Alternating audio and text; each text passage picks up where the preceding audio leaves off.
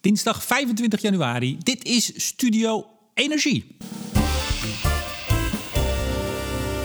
Met vandaag live vanuit Appelscha een nieuwe aflevering van Blik op olie en gas. Met onafhankelijk energieanalist Jilles van der Meukel. Welkom eh, Remco in het Hoge Noorden. Dankjewel. En mijn naam is Remco de Boer. Straks praten we uiteraard over de gascrisis. Want zelfs al wordt er geen schot gelost aan de grens tussen Rusland en Oekraïne, de EU zit flink in de problemen. Zien de lidstaten het wel of zijn ze daarvoor te druk met elkaar de tent uitvechten over de groene taxonomie? Wat zijn de scenario's voor de EU en hoe waarschijnlijk zijn ze? We hebben het over olie. Afgelopen week kwam het IEA met hun nieuwe Oil Market Report. Hoe groot is de kans dat aardolie qua krapte aardgas achterna gaat? En ExxonMobil wil in 2050 op netto nul uitstoot zitten. Zo heeft het bedrijf vorige week aangekondigd. Maar dat netto nul geldt niet voor de scope 3 emissies. Dus wat is die aankondiging waard? En EBN presenteerde ook vorige week hun jaarlijkse infographic Energie in cijfers waarmee het bedrijf het debat over het Nederlands energiesysteem en de transitie wil faciliteren. En Jillis wil het er heel graag over hebben. Ik heb geen idee waarom, maar ach, dat doen we dat, hè? Maar nu eerst, Jillis, jij spreekt een beetje Russisch, toch, of niet? Eh, Ja, говорю по-русски, Remco. Dat bedoel ik. Maar zoals jij weet, eh, eh, Vladimir Poetin luistert altijd naar deze show. Dat weet jij, hè? ja. En eh, nou vond hij die kerstuitzending, die vond hij zo leuk. Met eh, de Christmas Carol. Ehm, en ik kreeg een berichtje. En dan moet je maar kijken of ik het goed uitspreek. Ochin Milo Spasiba. Ah, eh, ce n'est rien. Eh, graag gedaan. Eh, Eh, Nou, hij zei dus heel leuk, dankjewel voor de uitzending. Maar toen dacht ik, is het niet leuk als we Poetin eh, vriend van de show maken... om de spanningen een beetje, een beetje naar beneden, een beetje de-escalatie. Is dat wat? Ja, de wegen van Poetin zijn ondergrondelijk, eh, Remco. Eh, ik bedoel, niemand weet wat hij wil, wat hij echt gaat doen. Dus eh, ja, eh, willen we zo'n eh, enigmatisch figuur erbij hebben? Ik bedoel, eh, ja, wat zei Churchill ooit over Rusland? Eh, een poppetje in een poppetje in een poppetje... en dan weet je nog niet eh, wat erin zit. We gaan hem geen vriend van de show maken. 38,50, het kost niks. Misschien wil hij wel zoveel sponsoren. Nee, Je dat weet maar nooit. Geen Ja, enkele Hij is wel invloed. rijk, hè, Poetin? Hij is wel rijk, ja. Echt Ja, rijk. laten we- Serieus rijk. Ja? Ik bedoel niet rijk zoals een beetje rijk, maar rijk als in eh, echt rijk. Ja, jij weet dat? Nee, maar soms lees je wat van eh, wat, wat die mensen allemaal achterover drukken. Tja, we gaan het er meteen maar over hebben. Hè? Want eigenlijk is dat wel ons, eh, toch ons belangrijkste onderwerp. Dat andere is een beetje klein spul. Dat, eh, dat, eh, dat weven we er een beetje tussendoor. Nou, je was ook weer flink druk in de media. Ik, ik kom je overal tegen. Dus ja, eigenlijk is deze podcast meer een beetje samenvatting. Ik bedoel, alles wat, alles wat je al gezegd hebt, dat, dat vegen we nog even bij elkaar. Maar goed, laten we... Ja, waar beginnen we eigenlijk? Aan- aan jou, Remco. Nee, maar ik bedoel, waar beginnen we in dit, in dit, in dit hele spel? Dit, dit, eh, die gascrisis, het geopolitieke spel wat er plaatsvindt. Ik even de, de laatste stand van zaken. Ik zat net in de trein hier naartoe. En een stukje met de... Ik ben ook met de Greenwheels vanaf Meppel langs een kanaal. En weet je wat er gebeurde? Er kwamen tanks mij tegemoet. Dat is serieus. Ja, bij Havelte, bij de grote kazerne. Zou Nederland dan mobiliseren? Zouden we al vier tanks die kant... Er waren vier tanks op diepladers. Zouden die al richting de oostgrens vertrekken? Ik dacht dat er in ieder geval twee F-35's Ja, naar eh, de regio gingen. Ja. En, en, en ja, eh, Nederland is toch wel nou ja, eh, bezig hiermee, de regering. En ja, ze zijn bereid eh, toch eh, wapens te sturen. Eh, de Engelsen deden dat veel grootschaliger met een soort luchtbrug die naar, naar Oekraïne ging. En ja, ja, volgt een beetje daarbij. en- en, en Duitsland niet. Nee, Ja, er zijn toch wel verschillen. Amerikanen die sturen troepen, las ik net. Ja, en halen het eh, eh, ambassadepersoneel, of in ieder geval de familie, die halen ze weg, ja. Ja. Hey, even, maar, maar waar, waar staan we nu? Hoe, hoe zit het met de gasleveringen? Die gaan nog steeds door, hè? want het lijkt wel alsof de gaskraan nog dicht staat. Dat is niet zo. Nee, nee, nee. eh, de gaskraan uit Rusland, ja, die zit een heel klein beetje dicht. hè. Dat is vooral de Jamal to Europe-leiding door Polen, die eh, nou ja, niet, eh, niet, niet stroomt op dit Ja, moment. even. Door Polen, maar ook door Wit-Rusland. Wit-Rusland, Dat zijn- ja. is vriendje van Poetin. Dus als daar iets mee moet, als die dicht moet, dan is hij zo dicht. Ja, ja nee. eh, kijk, alles kan eh, stilgezet worden door Rusland. Alleen. Eh, Maar ja, de, de, de grote ontwikkeling nu eh, in, in Europa is toch wel een beetje dat er veel LNG binnenkomt. Uh, en dat is gedeeltelijk ja, uh, de superhoge prijzen in december voor aflevering januari, februari. Nou, het is echt een, een sloot uh, LNG opgeleid voor Europa.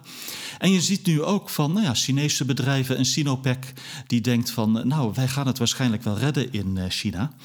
Uh, laten we eens kijken of we wat uh, geld kunnen verdienen door uh, LNG door te sluizen naar Europa. Ja, we, we, gaan het wel redden. De winter lijkt daar ook iets milder te zijn dan men misschien dacht. Ze hebben flink ingekocht, beter te veel dan te weinig. En dat hebben ze voor een goede prijs kunnen doen. Dus ze hebben nu, nou, ze kunnen winst maken.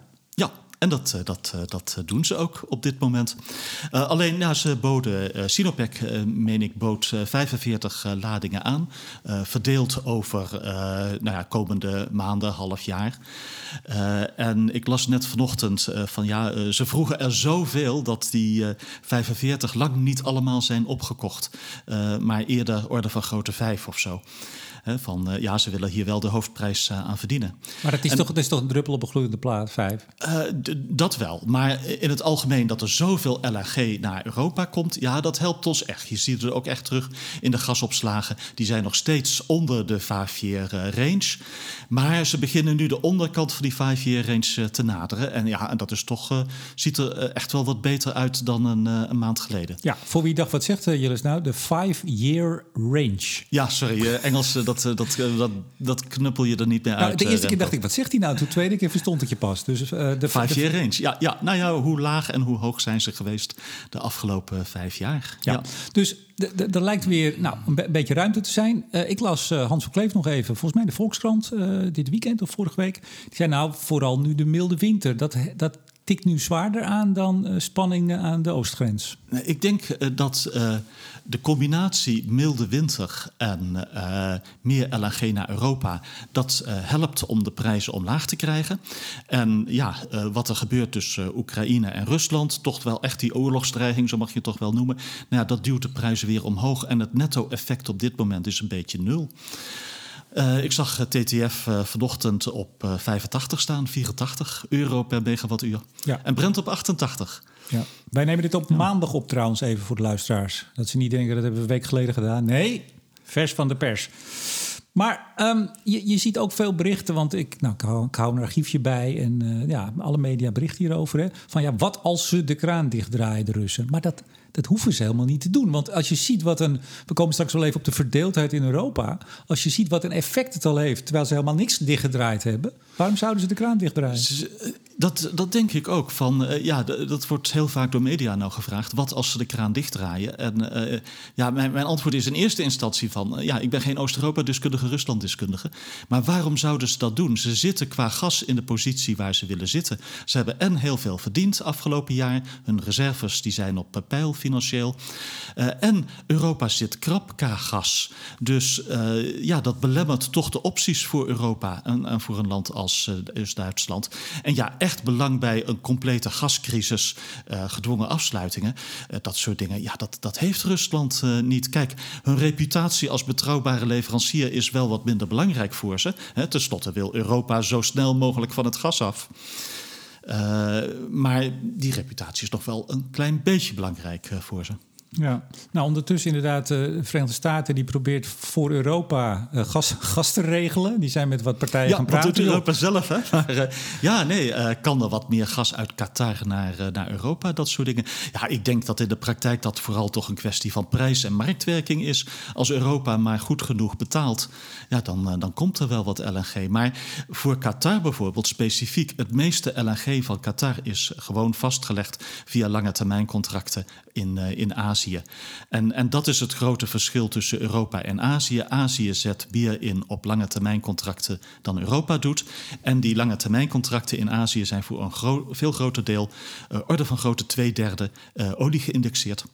Wat uh, China met name dit eh, jaar financieel heel goed uitkomt. Je had, eh, in oktober had je de berekening van het eh, Internationaal Energieagentschap. Hoeveel hebben geliberaliseerde markten in combinatie met relatief korte termijncontracten? En dat hoeft niet automatisch aan elkaar vast te zitten. Maar hoeveel heeft ons dat opgeleverd? Nou, zij kwamen uit op 70 miljard.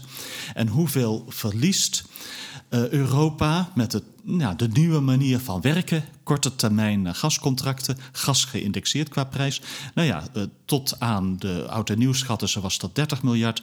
En daar komt over de, de tweede helft van de winter nog eens net zoveel bij. Kortom, Europa verliest in één winter wat het in tien jaar bespaard heeft. Heb je al eerder gezegd trouwens hier, hè? Ja, ja, ja, Maar het is wel een heel belangrijk punt, uh, denk ik. Ja, nee, nee ja, zeker. Overigens, je hebt, Want nu beginnen we ja, toch aan een aantal jaren van waarschijnlijk krappe gasmarkten.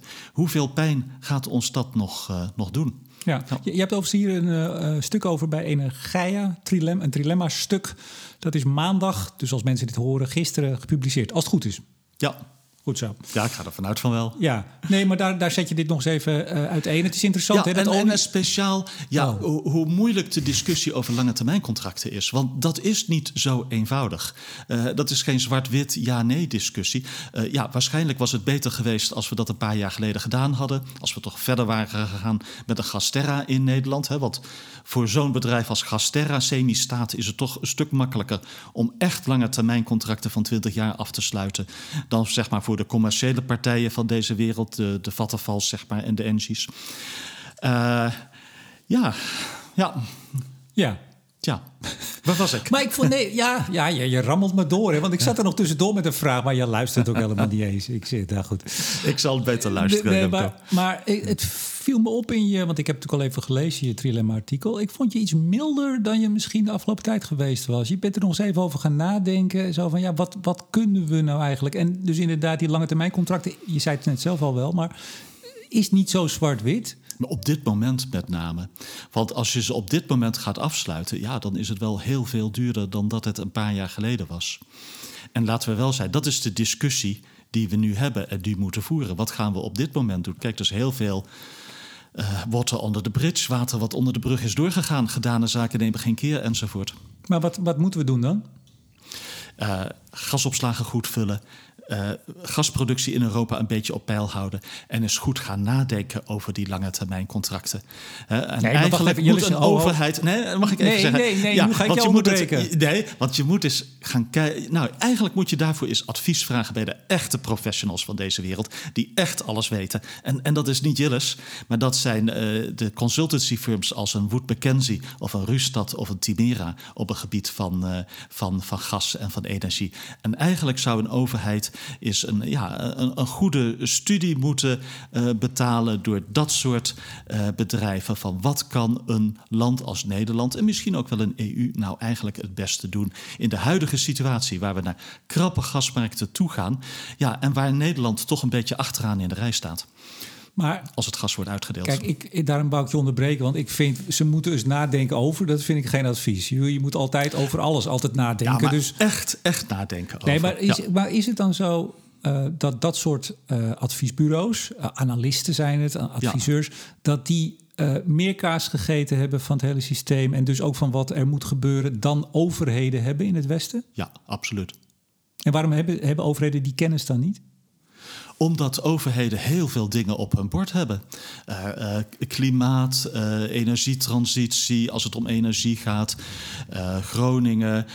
en en ze, ze, zijn met handen en voeten gebo gebonden aan wat een Tweede Kamer toestaat. en waar een Tweede Kamer mee langskomt in moties. En die consultancy firms, die hebben gewoon een team van mensen wat niets anders doet dan kijken naar gasmarkten, toekomstige gasmarkten. wat voor fabrieken komen er op de markt? Hoe gaat het met de trends voor de vraag uh, wereldwijd. Uh, ja, dat, dat, zijn de echte professionals. Maar de, de gasterra's van deze... En, en, en, en, bedenk wel, hè, Jillis Appelscha is, is een amateur daar op dat gebied. Ja, alleen de media heeft het nog niet door. Dus die komen bij jou de grote goeroe, maar jij bent ook maar een amateur. Nee, maar even, Gast, ja. Gasterra uh, heeft dat dus ook niet, die kennis. Dat, dat zijn gashandelaren. Uh, die hebben die kennis uh, meer. die, die kunnen natuurlijk minder zeggen.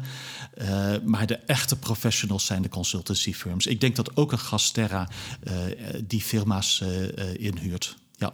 Goed, dus daar moet een grote opdracht naartoe. Flinke uitgebreide studie voor dan maar heel Noordwest-Europa meteen. Ja, want het is een, uh, Noord, uh, het is een Europese gasmarkt. Nou, er zitten nu een paar wij zitten van, samen in hetzelfde schuitje. Er zitten nu een paar van die dames en heren die zitten... Kaching, kassa, kom maar op. Ja. Nee, nou goed. Nee, maar dat is dus uh, serieus. het is duur, maar dan heb je ook wat. Ja? Uh, goede informatie is duur, uh, Remco. Ja. ja. Hey, even, even dus die... Nou, het lijkt voorlopig alweer mee te vallen in de zin van warmere winter... of minder koude winter dan we gedacht hadden. Meer LNG deze kant op. Het, het is nog steeds een wankel evenwicht, maar het, het, ziet er wat beter uit. Maar even wat mij nou vooral zo is opgevallen... en dat vind ik eigenlijk misschien nog wel erger... Nou ja, oorlogsdreiging is, is, is misschien wel het allerergste. of in ieder geval een, een incident of een gewapend conflict whatever. Maar de verdeeldheid in Europa en de, de, de, de armzaligheid van Europa, van de EU moet ik zeggen, dat is mij ontzettend. Uh, uh, tegengevallen. Ik had het ook wel misschien een klein beetje verwacht. Maar als je nou ziet, er is volgens mij een Duitse uh, hoge militair die zal ontslagen. Althans, die moest eerder zichzelf houden. Want die riep iets van, nou meneer Poetin, moi. Dus die kon meteen vertrekken. Uh, binnen de Duitse coalitie was er eigenlijk, het is al een beetje gladgestreken. Maar tussen, hoe heet ze, Annalena Baerbock, minister van Buitenlandse Zaken. Die zat op een heel andere koers dan de bondskanselier. Nou, dat is weer een beetje... Ja, nou, je weet wie er dan wint, hè? nou, wie? De bondskanselier. Ja maar, ja, maar goed, kijk, dit is een, nog een wankel evenwicht, die nieuwe coalitie. Dus, dus daar intern was al uh, gedoe. Er is gedoe, ik zei het al in de intro, in de taxonomie. Oostenrijk wil een rechtszaak beginnen tegen uh, de Europese Commissie als, uh, als kernenergie in de. In de ja, ja hallo, daar. nou, jouw vrouw komt binnen, daar ja, ja. zeggen we even gedag.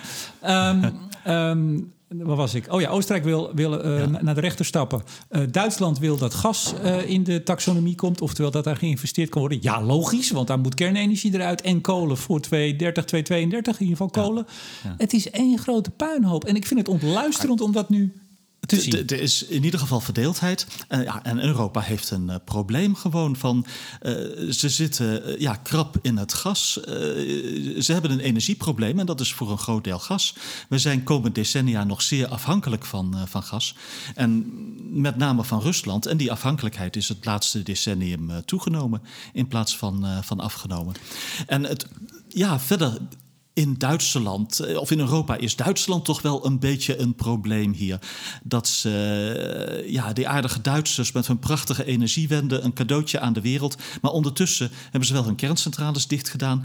En hebben ze toch meer moeite met het harde geopolitieke spel dan uh, ja, Engelsen en Amerikanen dat, uh, dat hebben. De Duitsers hebben sowieso een een probleem uit de geschiedenis wat het voor hen moeilijk maakt om hard op te treden tegen Rusland. Ja, maar ik denk dat Duitsland is een land vol met Poetin-versteers. Alleen daar schiet je weinig mee op, want Poetin is uiteindelijk in groende toch wel een schurk. Ja, nou, dat zijn jouw woorden. Je weet, het transcript gaat weer naar meneer Poetin, hè? want die luistert. Nou, hij luistert niet, hij leest het verslag. Kijk uit, want ze komen je op het spoor. Nee, maar laten we het vooral over de EU hebben, toch? Want Duitsland is weliswaar de. de ja, maar Duitsland is wel heel belangrijk binnen de EU, toch? Het, uh, nee, maar je ziet nu zeker dat... nu, uh, ja, post-Brexit. Maar je, je, je ziet nu dat er over, over het hoofd van de EU heen wordt onderhandeld over een potentieel echt, we, nog, we zijn nog nooit zo dicht bij een gewapend conflict weer geweest recent na de Koude Oorlog met Rusland. Dat wordt gewoon over het hoofd van de EU gedaan. Die zit dat is pijnlijk. Tafel. Dat, dat voelt niet goed als Europeaan. is toch bizar? Ja, dan hoop je dat er achter de schermen nog wel iets door de EU gedaan wordt wat het niet haalt tot in de publiciteit. Maar je bekruipt je het gevoel, ja, toch uh, Engeland en. Uh, Amerika zijn ja, slachtvaardiger, meer streetwise om om te gaan met, met deze situatie. Nou ja, die hadden zich waarschijnlijk, oh, ja, energy independence, uh, Amerika, daar lachen we wel eens om. Maar ja, het geeft Amerika natuurlijk wel een veel betere uitgangspositie in, uh, in dit soort situaties. Ja, en dan dus een verdeeld, verdeeld Europa. Die zegt dan, nou, we hebben nog wel een drukmiddel voor meneer Poetin. Dan gaan we Nord Stream 2 niet opengooien. Ja, nou ja ik moet erom lachen. Kijk, uh, qua gas heeft Poetin op dit moment de kaarten in handen. Hè, uh, 2015, 2020 was dat misschien anders. Uh, ruime gasmarkten heeft Poetin veel minder macht. Heeft Gazprom veel minder prijszettend vermogen. Maar nu, op dit moment, sinds een jaar de krappe gasmarkten... ja, heeft Poetin meer kaarten in handen en is Gazprom geen prijssteker, maar een prijszetter. Ja, maar hij, bedoel, het Kremlin lacht hierom. Om het dreigement dat Nord Stream 2 niet open mag. Zegt hij, nou prima Ja, mensen. op gasgebied lacht het Kremlin. Terwijl ze op andere gebieden heel veel problemen hebben. Want deze hele crisis, ja, die begint wel heel lang te duren. Heeft Poetin zijn hand uh, overspeeld. Ja, en op een termijn van vijf of tien jaar... ooit gaan wij van het gas af. Hè? Uh, uh, en als er niets gebeurt... Oekraïne wordt, gaat steeds meer richting westerse invloedssfeer. En dat heeft niets met wapens te maken... maar puur met de hearts en minds van die mensen. Uh, die, die willen, hoe langer dit duurt, uh, die willen helemaal niet bij Rusland horen. Althans, de meeste. Nou, het oosten wel, hè? Ja, maar toch, uh, Oekraïne wijd. het percentage wat bij Rusland wilt worden, neemt, neemt geleidelijk aan. De trend is steeds verder naar beneden, beneden af. Maar, en die slag, en dat is een belangrijke slag, ja, die verliest Poetin op termijn.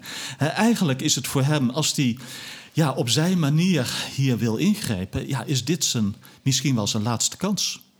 Ja, maar, maar misschien is dit dus wel, ik probeer even uh, me te verplaatsen, uh, is dit het opstapje naar een nieuw evenwicht? Dat zoekt hij natuurlijk in Europa.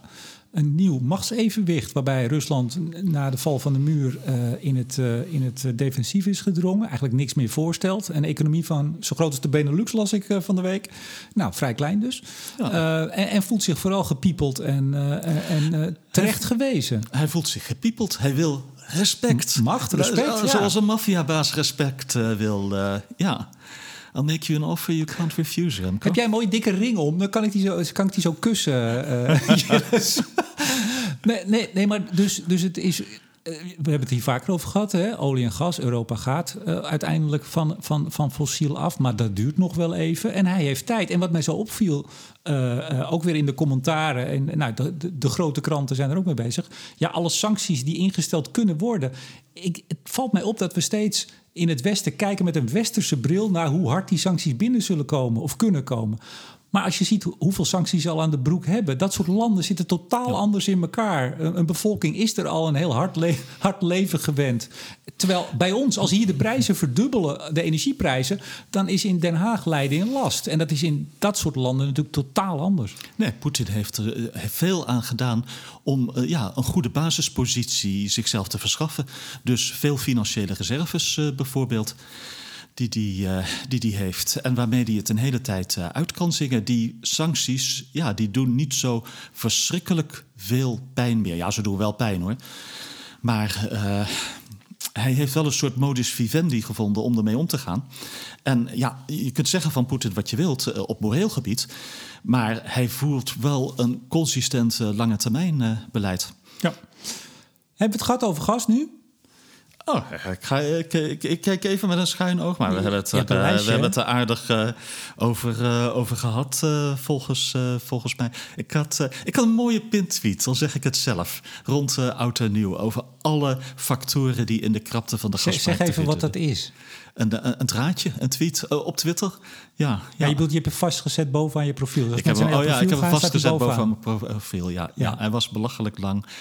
Maar het is wel, nou, als, als het hele verhaal heb ik geprobeerd een beetje te schetsen voor gasmarkten aan de vraagkant en de aanbodkant, wat er allemaal, uh, wat er allemaal speelt. Ja, dus je, je, bent nu in deze podcast nog weer reclame aan het maken voor je Twitter-draadje. dat is het eigenlijk. ik heb nog nee, geen sponsors. nee, nou ja, nee, precies. Nou, dat is misschien ja, goed. Uh, is even je, goed. je ziet ook hoe snel die, die, die draadjes alweer uh, weer verouderen. Ik wou, ik, ik wou even ja. iets zeggen, Jillis, over sponsors. Het is goed dat je het opbrengt. Dat onze show, uh, Blik op Oliegas, wordt dus niet gesponsord. Dat is wel goed dat je het even aanhaalt. Uh, bewust. Mm -hmm. uh, dat hebben we vroeger ook met, uh, met Bontebal en de Boer gedaan. Zeg maar de commentaarshows. Uh, daar voelt het gewoon heel ongemakkelijk. Hoewel de vijf bedrijfsvrienden, want dat zijn het, uh, geen enkele invloed hebben. Geen enkele inbreng. En dat, uh, dat gaat ook heel goed. En dat ging in 2018 ook heel goed met de toenmalige bedrijfsvrienden. Maar het voelt raar als je, als je een show zoals dit aankondigt. En je zegt dan mede mogelijk gemaakt door die en die en die. En jij gaat daar helemaal je verhaal houden en je analyses. Dus goed dat je het nog even aanhaalt. Maar dit is dus ongesponsord. Blik op olie en gas. Frank ja. en vrij. met niemand wat te maken. Dus. Uh, we gaan zo even naar de olie. Uh, want gaat dat het gas achterna? Ja, dat zou zomaar kunnen. Misschien komt daar ook wel krapte. Maar even wat, wat kort nieuws. Uh, ExxonMobil, uh, 250 carbon neutral. Zero, zero carbon, nul uitstoot. Scope 1, scope, scope 2. Ja. Geen scope 3. Nee. Nee. En dat is, leg dat toch nog even heel kort uit. Uh, scope 1 is uh, waar bedrijven zelf direct invloed uh, op uitoefenen. Zeg maar wat er binnen hun muren, hun, hun, hun terreinen gebeurt. Scope 2 is de energie die ze inkopen. En scope 3 is alles waarop ze geen invloed hebben. En dan denken meestal aan de consumptie van hun producten. Maar het het kunnen ook andere dingen zijn bij een productieproces waar ze helemaal geen ja. invloed hebben. Dus als je, als je en zo. Tankt, ja. tankt bij Esso, dan ben jij scope 3. Maar inderdaad, dat is wel de grootste bulk van scope 3. Als je tankt bij Exxon, uh, ExxonMobil of Shell of waar dan ook, dan is dat uh, scope 3. Ja, en dat is de, de bulk van de emissies uh, natuurlijk voor een olie- en gasbedrijf. Die zijn veel groter, een orde van grootte groter dan uh, de scope 1 en 2 samen. Ja, hoe moeten we deze mededeling vorige week, deze aankondiging, hoe moeten we die wegen? Uh, nou, toch wel dat ook de Amerikaanse olie. En gasindustrie aan het veranderen is. Want uh, één, twee jaar geleden was ExxonMobil hier nog mordicus tegen hoor. En uh, zeiden ze zoiets van ja, wij gaan niet meedoen aan de schoonheids, de beauty contest, de schoonheidswedstrijd die al die rare Europese wet, uh, bedrijven organiseren als het om het verminderen van emissies gaat. En nu doen ze mee. niet als koploper. ze zitten in het peloton, achteraan het peloton, maar ze doen wel mee. Er is echt ook iets aan het veranderen binnen, binnen Amerika. Ja, want we, zagen dat bij het Shell, uh, het Shell Fonds, hè, dat uh, scope 1 en 2, 45% reductie in 2030. Uh, daarvan is gezegd, nou dat is een resultaatsverplichting hè, in het fonds. en scope 3 is een zware inspanningsverplichting. Ja, ehm, dat is uh, de andere kant van het spectrum. Dat je een olie- en gasbedrijf verplicht om voor scope 3 45% te verminderen. Terwijl de wereldwijde olie- en gasvraag volgens uh, anderhalve graad scenario's met 15% zal verminderen. 2013 ten opzichte van 2019. Dat is en blijft absurd. En daar hoorde ik Donald Pols ook echt geen goede verdediging uh, geven in de podcast van je een week geleden. Want ja, het valt niet te verdedigen. Ik, we, we, hebben het daar nog niet over gehad, over die podcast. Je hebt, je hebt hem dus gehoord, begrijp ja, ik? Tuurlijk. Ja, Nou en of. Ja, dat, eh, dat, eh, dat luister ik maar, wel. Maar, maar toch even, kijk, als je nou ziet... Hè, en dat, dat kun je zeggen, ik ga, ik ga nu niet over die podcast... want eh, Donald zit er niet bij. En dus ja, jij mag zeggen wat je wil... maar ik ga daar niet verder inhoudelijk... Uh, ja, maar Donald zegt ook wel eens wat. Daar kan hij wel tegen. zeker, natuurlijk kan hij daar tegen. Hij luistert ook altijd, dus je kan het tegen hem zeggen. Maar um, nee, maar kijk, toen in het fonds is dat dus een belangrijk deel van het fonds. Koop 1 en 2, 45% reductie verplichting. Toen uh, Shell in oktober zei we gaan naar 50% in 2030. Toen zei, dat zei ik ook in de podcast, toen zei uh, Donald, ja, gerommel in de marge. Maar dat gerommel in de marge, Exxon doet dat nu ook. En dat is dan een klein opstapje, precies wat je zegt. Ze trekken ze wel mee. Al is het dan nog maar weinig en misschien laat en achterblijvers. Maar er zit wel beweging in. Dat hebben ze dan toch wel bereikt. Uh, ik denk dat het track record van NGO's op het veranderen uh, van uh, nou ja, het klimaat, rondom het klimaat. Uh, ja, dat ze daar veel beter mee bezig zijn dan met de concrete oplossingen die ze aanbieden. Is dit ook familie van jou, Jillis, die je langs loopt? Jazeker, dat is ook. Hoi, hoi. Dag, Anke. hoi, hoi. Ja, ik dacht, ik vraag het maar. Ja. Ja, we zijn, we zijn, gaan we door? Ja, ik, kom, ik kom altijd met die verstoringen. We gaan toch wel binnenkort, denk ik, hoe leuk het hier ook is, gaan we weer in, eh, in, in, in Ludebouw zeggen, in uh, Wientjes zitten in Zwolle. Ja, in Zwolle. Ja. Het scheelt mij ook, want ik ben ongeveer zes uur reistijd kwijt voor zo'n tripje hier naartoe. Hoe leuk het ook is. Het Drentse hoofdvaart is een lang stuk, uh, Remco. Ja, ja, ja. ja. En ik had, ik had weer treingedoe, dus ik wou met de trein en een stukje Greenwheels, maar het was, uh, nou... ABN kwamen ja. met hun infographic uh, hoe heet hij ook alweer? Hij heeft een naam.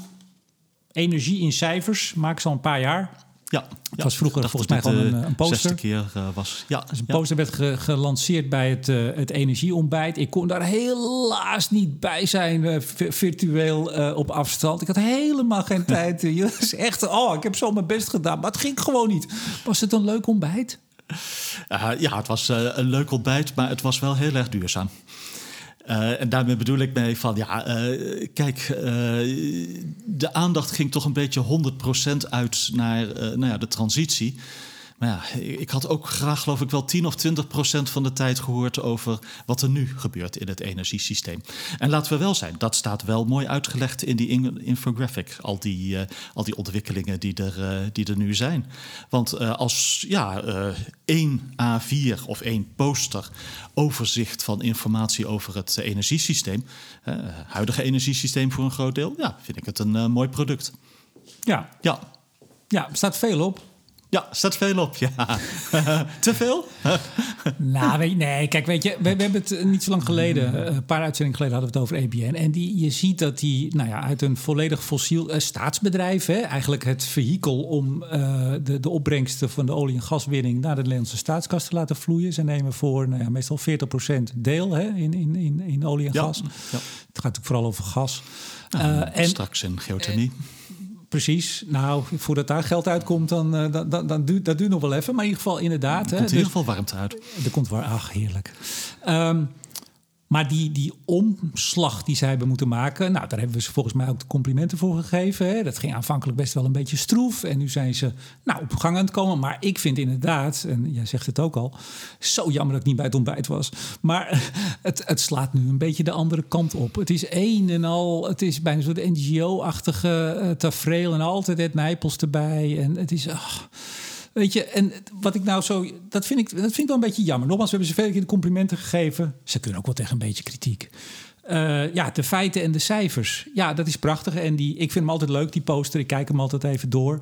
Hij is het ene jaar wat duidelijker dan het andere. Laten we het daarop houden. Maar ze, ze proberen natuurlijk veel erin te stoppen. En het toch ook nog begrijpelijk te houden. Dus dat is best lastig. Dat, dat snap ik. Ja, nou, en, en dat vind ik toch wel mooi. Dat je ergens, uh, ergens in Nederland het hele verhaal probeert te doen op één poster. En want veel van wat je langs ziet komen, ja, zijn toch one-issue verhalen.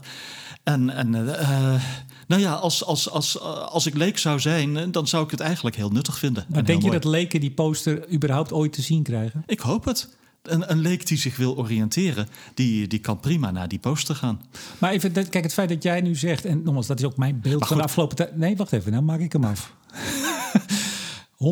100% duurzaam, oftewel eigenlijk uh, fossiel, dat laten we maar een beetje buiten beschouwing. En alle problemen die nu spelen. En ja, het weer een uh, opinie met Lucia van Geuns in uh, de Telegraaf. Hè? Ja. Het, het bekende, de, je bekende uitspraak, en ik mag hem ook wel eens doen. breek nou niet je bestaande af, terwijl je niet in hetzelfde tempo iets nieuws opbouwt. Oftewel, hou dat in balans. Dat is nu bij ABN aan het ondersneeuwen. En dat, dat, dan denk ik, ja, ga nou, sla nou niet door naar die andere kant. Hou nou het midden. Wees reëel. En ja, dus ja. dan kan je wel zeggen, ja, wij doen ja. de feiten en de cijfers en kijk, en dat is ook goed, zeg ik nogmaals. Maar dan moet je verder ook wel uh, het in de breedte blijven doen en niet alleen die poster maken. In de samenstelling van je programma en je ontbijt, en het zijn wel meer uitingen, daar moet naar voren komen dat jij echt zegt, we kijken met een reële bril naar de feiten en de cijfers. En dat mis ik. Ja, nou, dat mis ik ook wel een beetje. Maar dat mis je, denk ik, in Nederland bij heel veel partijen.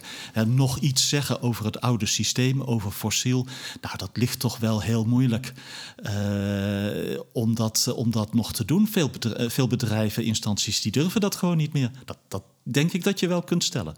Ja, en, te, en terwijl we dus, ik, ik blijf... He, terwijl uh, Nederland, uh, wat is het volgens Martien? 87,2 procent nog uh, ja. niet duurzaam energie afgelopen jaar. Ja. Heb ik dat goed uitgerekend? Ja, volgens mij wel.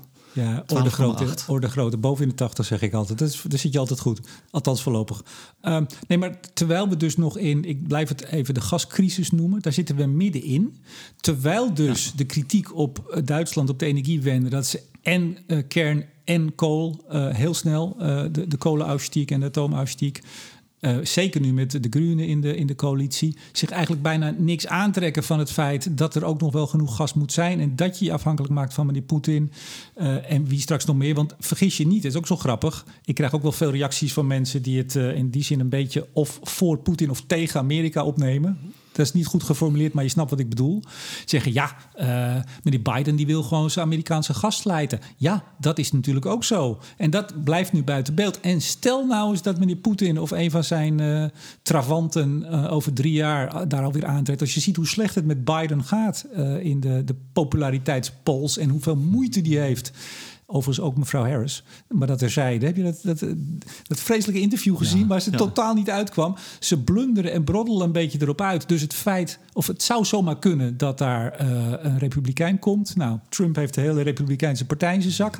En dan? Ik heb niks tegen een republikein als het maar Mitt Romney is of, of uh, een van de redelijke mensen. Nee, maar dat is, dat is, dat is voorbij voorlopig. Dat is in de Republikeinse Partij is in de greep van Trump en, en uh, Trumpisme. Dus als we straks afhankelijk zijn van. Als we afhankelijk zijn van Amerikaans schaliegas straks. Over drie jaar, nou zitten we dan. Nou, en dat is wel iets waar ik benieuwd ben. ben hè, van uh, schaliegas, schalieolie. Hoe lang houdt dat daar zijn license to operate binnen Amerika? Uh, je ziet toch wel van, nou ja, schalieolie uh, investeert veel minder snel weer bij deze prijzen dan dat het deed in 20, 2018. Goed, is een inleiding naar het olieverhaal misschien. Maar datzelfde geldt ook wel een beetje voor schaliegas. Wie gaat er nog een LNG-fabriek bouwen? want als je zo'n fabriek bouwt, en hij is toch heel belangrijk voor de Europese uh, gasvoorziening, al die LNG-fabrieken, ja, dan wil je dat voor 20, 25 jaar doen. Nou, dat wordt krap met de energietransitie. Dus uh, wie gaat daar nog aan, uh, aan beginnen? Zijn er dan geen partijen die gewoon, zoals de mens is, opportunistisch is, die denkt, nou, maar de komende 15 jaar zit ik goed. Wie dan leeft, wie dan zorgt, hup, vooruit met de geit. Ik, ik, ik, denk dat uh, bedrijven als Tellurian daar heel puur zakelijk naar kijken. Hoe, hoe heet dat bedrijf? Uh, Tellurian, dat is een van de grote LNG-plant, schaliegas, LNG-exportbedrijven in, ja. in de VS. Ja, die, die, die kijken daar gewoon zonder wij willen dat het hierheen of daarheen gaat of ethisch aspect. Dat is puur commercieel. en men ziet in Amerika, ook in de Amerikaanse olie- en gasindustrie, echt wel de energietransitie uh, naderen. Ze, ze, zijn daar op het punt waar de Europese industrie, nou ja, vier jaar geleden was, die orde van grootte. Nee, maar die hele schalierevolutie, dat was toch ook puur gedreven door opportunisme en korte termijn. En uh, nou, er is uh, ook heel veel geld verloren gegaan, vooral, maar er zat heel veel geld in van, van durfkapitalisten. Ja, en die hebben lelijk hun vingers uh, gebrand. Want uh, het was een, hoe heet zoiets binnen de olie- en gaswereld? Het was een technisch succes. Ja, maar, maar goed, laten we en een commercial even, fader. Tot nu toe, maar nu niet meer. Hè? Nu wordt er serieus geld verdiend sinds uh, een jaar uh, in, uh, in schalieolie en schaliegas. Laten we even naar het IEA, hun nieuwe Oil Market Report vorige week. Um, wat was hun belangrijkste conclusie? Beetje zorg. Want uh, de vraag neemt toe, uh, aanbod toch wat minder. Uh, OPEC Plus heeft toch wat moeite om, om de reservecapaciteit op peil te houden. Uh, afgelopen jaar zag je landen als Nigeria, uh, Nigeria, uh, sorry, Nigeria, Angola, die niet aan ja, hun quotum meer kunnen voldoen. Nou ja, dit jaar lijkt het krap te worden dat Rusland nog aan zijn quotum kan voldoen. Hè, met die geleidelijk trapsgewijze stijging van wat je mag produceren. En dan zie je de. Nou ja, we hebben dit jaar gezien dat de voorraden afnamen wereldwijd. Die zijn behoorlijk uh, onder, het, uh, onder het gemiddelde. Je hebt het over olie, hè? Voor de over olie, puur ja, ja. over olie. Ja. ja. Uh, en um, je ziet nu over een jaar aankomen dat je niet zo heel veel reservecapaciteit uh, meer overhoudt.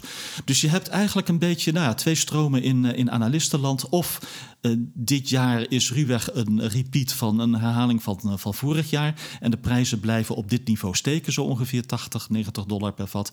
en het andere is van sommige Amerikaanse zakenbanken van nou, tweede helft van het jaar gaat het toch echt, echt krap worden. de vraag neemt toe, die gaat een stuk boven het pre coronaniveau hangen en het aanbod heeft moeite om dat bij te houden. De voorraden zijn al laag. Tweede helft van dit jaar prijzen boven de 100 dollar per vat Brent. Maar nou ja, en tussen die twee, dus zeg maar het neerwaarts potentieel wordt algemeen ingeschat als heel laag. Het, het blijft of de prijs op dit niveau hangen of het gaat een, een aardig stuk uh, doorstijgen. Maar dan uh, in de intro zei En het IEA, het Energieagentschap, zit daar een beetje tussenin. Sorry, ik ga er weer tussendoor. Uh, in, in, in, de intro zei ik, gaat, uh, gas, sorry, gaat olie gas achterna? Althans, zoals we het in Noordwest-Europa zien. Is dat zo? Het is een reëel scenario. En, en meer durf ik niet te zeggen met alle onzekerheden en te vaak je vingers hebben gebrand met voorspellingen. Maar het is wel een reëel scenario dat het ook op de oliemarkten over een jaar ineens krap is. Uh, als er geen nieuwe varianten komen die uh, heel veel problemen veroorzaken. Uh, we komen uit de Omicron-variant. COVID-varianten? Precies. COVID-varianten, ja. ja. Nou, dan zou het wel eens behoorlijk krap kunnen worden. En eigenlijk zie je het fossiel wijd krap worden. Kolen, olie en gas, het, het wordt al, allemaal een beetje krap. Ja. Als we niet meer mogen investeren erin, maar de vraag gaat niet omlaag, nou ja, dan kun je wel op je vingers uittellen waar dat op de lange termijn heen gaat. Maar even, jij, jij bent ook iemand die zegt, hè, bijvoorbeeld in het Shell-fonds, van nou ja, doet Shell het niet, dan stapt een andere partij in. Waarom stappen dan nu, als die westerse bedrijven moeite hebben hun aandeelhouders zitten te pressen, stop minder uh, geld in fossiele uh, exploratie? Waarom stappen dan niet niet-westerse bedrijven in die niks te maken hebben met al dat soort gedoe? Nou, omdat het voor sommige van die bedrijven een hele opgave is. Zoals uh, dat nieuwe Vostokveld uh, in het noorden van Siberië. Nou, dat zijn echt enorme klussen voor, voor dat soort bedrijven. Uh, voor een bedrijf als Rosneft om dat, uh, om dat nog te doen. He, je, ze gaan toch ook wel een stuk kennis missen van de westerse olie- en gasindustrie. He, Russen kunnen heel veel, maar ze kunnen niet frekken en ze kunnen niet offshore. Nou, ze dat, kunnen een beetje frekken, sorry. Dat, dat, een beetje gechargeerd. Dat is overigens ook wat ja. Donald Pols in de podcast zei. Van ja, als Shell, hij zegt Shell is de, de partij die de hele moeilijke olie kan winnen. Anderen kunnen dat niet, of vrijwel niet. Dat klopt ja. dus de, de, de, je wordt steeds meer afhankelijk van de Saudi-Arabiërs van, uh, van, van deze wereld. Maar dat klopt wel een beetje wat Donald zegt. Het is ook niet zwart-wit. Nee, nee, maar dat checken we even. Ja. Nee, maar dus op het moment dat je dat soort uh, hoog technisch gekwalificeerde organisaties uh, aan banden weet te leggen, bijvoorbeeld in dit geval met het fonds en wie weet wat er nog komt, dan kan dat, die positie in ieder geval het, het vinden, het zoeken en het vinden van die olie en het omhoog halen, kan niet zomaar worden overgenomen door andere partijen. Uh, soms niet. En het maakt in het algemeen de markten krapper. En de vraag is vooral: is dat de manier waarop je de energietransitie wil doen? Want daar heb ik dan de mening over. Je kunt veel beter, als je vindt dat het te langzaam gaat, kun je veel beter uh, de prijs van broeikasgassen verhogen. Hè, dus gewoon emissierechten uit de markt nemen. Hè, dan dat je maatregelen neemt waardoor ja, de prijs van ruwe olie en gas uit Rusland bijvoorbeeld uh, duurder wordt. Want dat is geld dat je kwijt bent. En het geld wat in ETS-systemen gaat, de beprijzing van broeikasgassen, dat hou je binnenboord. Dat kun je besteden aan, uh, aan de energietransitie, waar het, uh, waar het nodig is. Maar laat wel zijn, op sommige dingen ben ik het best met Donald eens hoor. Tuurlijk. Maar hoezo niet? Nou, omdat het soms wel even slikken is. Het is toch wel een beetje wrijving tussen de fossiele wereld en de, en de NGO's als Milieudefensie. Ja, nou, ik, vind, vond het leuk om even bij hem langs te gaan. Voor dat, uh, want het, was wel weer, het is wel weer een nieuw hoofdstuk in hun campagne natuurlijk. Hè? Die 29 bedrijven die ze hebben aangeschreven en eigenlijk eisen, kom met een plan, zo niet. Nou ja, ze zeggen niet aan dan ja, voor de rechter. Maar, maar het bestaat probleem, kans. Remco, zijn niet de NGO's. Het probleem zijn Nederlandse rechters die absurde vonnissen als het Shell Klimaatfonds kunnen doen. Althans, als het om scope 3 ging. Nou, daar komen de mailtjes en de boze tweetjes alweer binnen. Valt ruis mee. Zijn wij rond met olie? Uh, ja, ik denk het, uh, ik denk het uh, wel, ja. Heb je ja. nog iets leuks voor de vooruitblik? dat vergeet ik elke keer. ik ben wel heel benieuwd uh, hoe het verder gaat met, uh, met Rusland en uh, Oekraïne en de gassituatie. En we zijn er na deze winter niet van de problemen af. Dus ook langer termijn hoe dat verder gaat. Volgens ja. mij kunnen we dat na, na, aan het eind van iedere aflevering kunnen we dit, dit zeggen. Ja, Toch? wel. De komende tijd. En jij? Nou, ik heb ook niet zoveel. Ik ben druk bezig met mijn projectje. Ik noem het niet meer wat voor projectje, maar ik ben er druk mee en het is leuk. En ik zit erg met mijn hoofd nu en, en met het schrijven in de jaren 70. En er zijn toch wel heel veel parallellen hoor. Het is wel ontzettend leuk. Jaren 70? Ja. Op energiegebied? Ja. Oké. Okay. Uh, oliecrisis. Ja, ja. Uh, heel veel partijen in de politiek, veel polarisatie. Uh, veel, ja, dus er zijn. ik zag laatst, hoe heet die, um, voorzitter van, van MKB Nederland, die trok die parallel ook. Toen ging het vooral ook over heel veel geld uitgeven. Nou, daar, daar, daar zitten we ook in. Ja, er zijn, ja. er zijn nee, echt een aantal parallellen. Rutte 4 is wel een Den 2. Nou, jij zegt het. Er zijn ook een aantal vergelijkingen die helemaal niet opgaan. Maar het is, het is leuk om uh, daar even zo die, uh, die parallel af en toe te trekken.